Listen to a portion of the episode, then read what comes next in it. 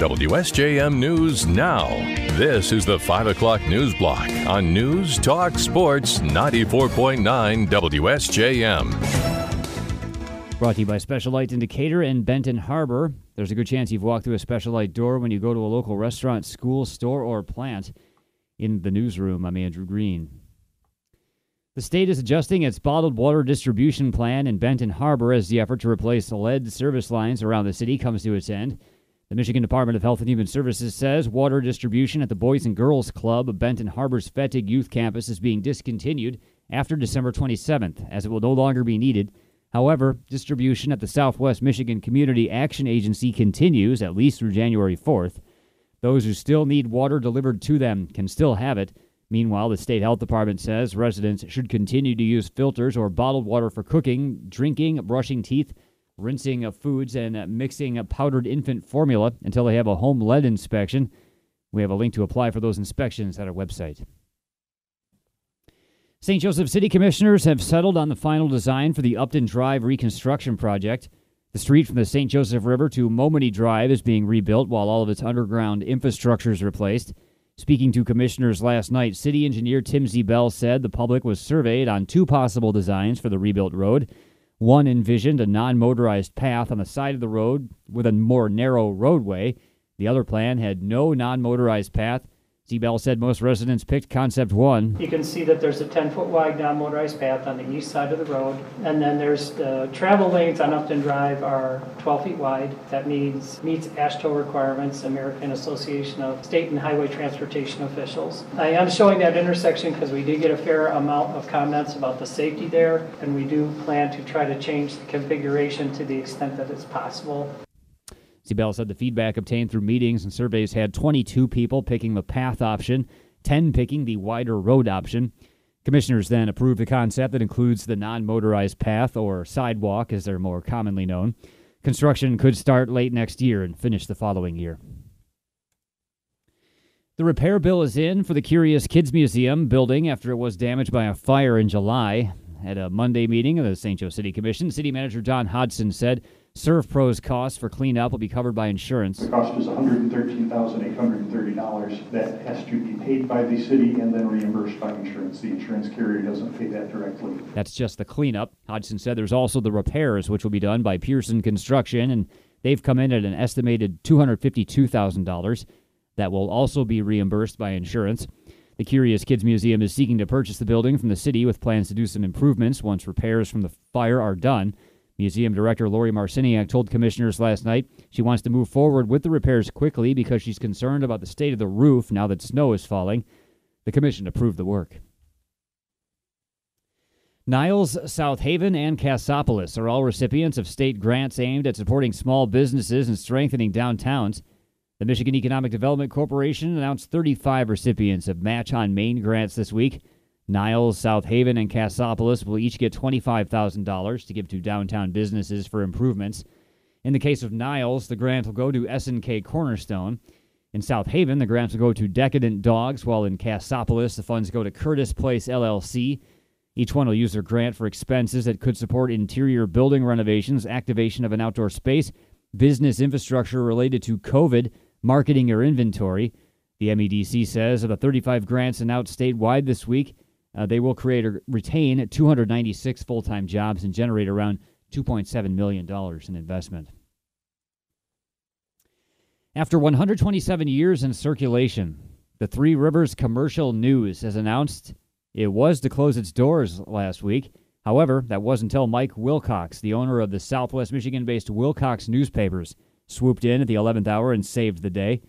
Wilcox says he's bought other newspapers that were headed for closure in the past and shared with us why he bought this one. I just feel that that would be a darn shame if any community newspaper went down, went out of business. And since I have the infrastructure to make them work, it only makes sense that I step in and, and try to save them. Wilcox says he believes the key to success is converting the biweekly newspaper to a weekly, and as compensation for the fewer publishing days, subscribers will be extended for another year free of charge. He also owns papers in Allegan and Paw Paw. The paper will resume printing on Friday. Cornerstone Alliance has announced that SPI Blow Molding, a custom injection molder located in Hagar Township, will soon expand its operations. This will generate a total investment of $1.3 million, retaining 40 jobs and creating six new jobs. The additional 12,000 square foot addition announced this week will provide space for more production equipment, secondary operations, and storage. Cornerstone Alliance Director of Business Development Kathy Tilley says they're proud to help work with SPI Blow Molding on the decision to expa- expand in Berrien County. She says that Hagar Township's board's approval was needed. It was granted this week. The township, the company received the green light for an industrial facilities tax exemption on Monday, and the expansion will create six new jobs. SPI Blow Molding's been a custom injection molder since 1952, and the expansion is set for completion in May. Those interested in learning more about SPI Industries should check out moldedparts.com. The St. Joseph Benton Harbor Rotary Club Foundation announced $76,000 in grants for local organizations as part of its funding cycle this week. The Rotary says it supports grants that seek to improve lives in the St. Joseph Benton Harbor area by focusing on health, education, and economic and community development. Receiving grants in this cycle are nine groups, and the amounts range from $4,000 to $12,000. The Avenue Family Network's getting 10000 for new medical grade recliners for the adult care program at Harbor House Adult Day Services. Benton Harbor Public Library is getting 10000 for programming. New Heights Christian Community Development Association is getting $12,000 for its planned laundry hub. St. Joseph today will get 4000 for Music on the Bluff. Other recipients are Benton Harbor, CDC Present Pillars, the Center for Growth and Independence, Community Healing Centers, Mosaic CCDA, and Feeding America West Michigan. Since 1980, the St. Joe Benton Harbor Rotary has given out more than a million dollars in grants. And kindergarteners at Brown Elementary School in St. Joseph helped Principal Joe Rommel show the St. Joseph Public Schools Board of Education the importance of learning basic coding skills early in education. Rommel presented the school board with an overview of computer science standards at the school, how they're implemented, and why they're important for young children. It's hard to think about computer science and kindergarten in the same sentence, but we definitely can start there with our kids. So we need to get them some exposure here at the elementary so they get excited and want to participate. During the presentation, students showed off their coding skills using Sphero indi educational robot systems. They allow the kids to communicate instructions to little cars using co- color coded mats. You can find a video of the demonstration at our website. WSJM News Now continues with your Bloomberg report.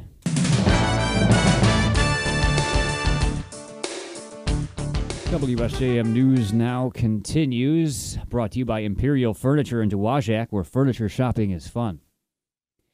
Better than expected numbers in the new Consumer Price Index report were released today. Inflation in the U.S. is at 7.1% in November from one year ago. That's down sharply from October's 7.7%. ABC's Karen Travers has reaction from the president. President Biden says the inflation report is good news, that Americans are starting to feel a difference at the grocery store and the gas pump. In a world where inflation is rising at double digits in many major economies around the world, inflation is coming down in America. In fact, this new report is the fifth month in a row where annual inflation has fallen in the United States. The president said prices are still too high and there's a lot of work to be done, but he said things are, quote, getting better and headed in the right direction. Karen Travers, ABC News, Washington. U.S. officials say the Biden administration is poised to approve sending a Patriot missile battery to Ukraine, finally agreeing to an urgent request from Ukrainian leaders desperate for more robust weapons to shoot down incoming Russian missiles. The official said the approval is likely to come later this week and could be announced as early as a uh, Thursday. Three officials spoke on condition of anonymity because the decision is not final and has not been made public. Ukrainian President Vladimir Zelensky pressed Western leaders as recently as yesterday to provide more advanced weapons to help his country in its war with Russia. The Patriot would be the most advanced surface to air missile system the West has provided to Ukraine. It's being called one of the biggest scientific achievements of the 21st century. Scientists at California's Lawrence Livermore National Laboratory have figured out how to make nuclear fusion efficient it's the way that the sun and the stars power themselves cleanly. Morph maybe ABC's Alex Stone. It's been a nearly 60 year attempt to get to right now. Using close to 200 giant lasers pointed at a tiny piece of metal, scientists have generated a fusion reaction that produces more energy than it consumes. Two atoms fused into one larger atom, putting out massive amounts of energy. One day it could be a power source with no carbon output Energy Secretary Jennifer Granholm. Certain conditions that are found only in the stars and the sun. And now on Earth. It could also help with national security, possibly creating nuclear weapon deterrence without the need for nuclear weapons testing. Alex Stone, ABC News. A massive storm blowing across the country spawned tornadoes, wrecked homes, and injured a handful of uh, people in parts of Oklahoma and Texas, including the Dallas Fort Worth area. The storm also has residents of much of the central United States from the Rocky Mountains to the Midwest bracing today for blizzard like conditions. Some tornado damage was reported in Oklahoma, and forecasters warned Louisiana, Arkansas, and Mississippi could also see flash flooding and tornadoes from the same weather system. Authorities in South Dakota and Nebraska shut down interstates due to freezing rain, drifting snow, and high winds.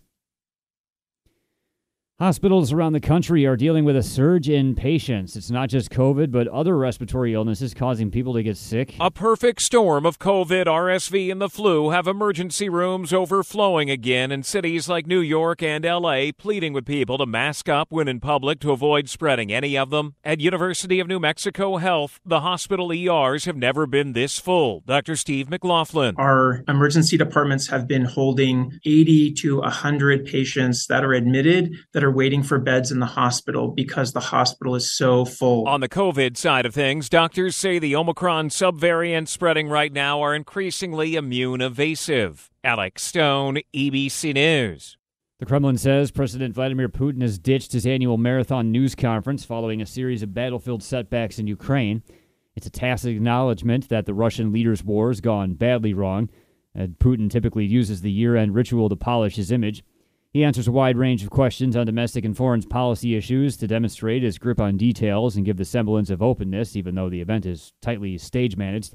With his troops on the back foot in Ukraine, observers say the risks of an even highly choreographed event may be too great. Meanwhile, Moscow is standing by Serbia in its dispute with Kosovo. More from ABC's Tom Rivers. Kremlin spokesman Dmitry Peskov says his country stands unconditionally with Kosovo Serbs and that their rights be protected. The roads in Serbia's former province, which proclaimed independence in 2008, were blocked with heavy vehicles a day after the Serbian president said he would ask the NATO led peacekeeping force to permit the deployment of 1,000 Serb troops in the Serb populated north of Kosovo, saying they were being harassed. WSJM News Now continues with your weather forecast.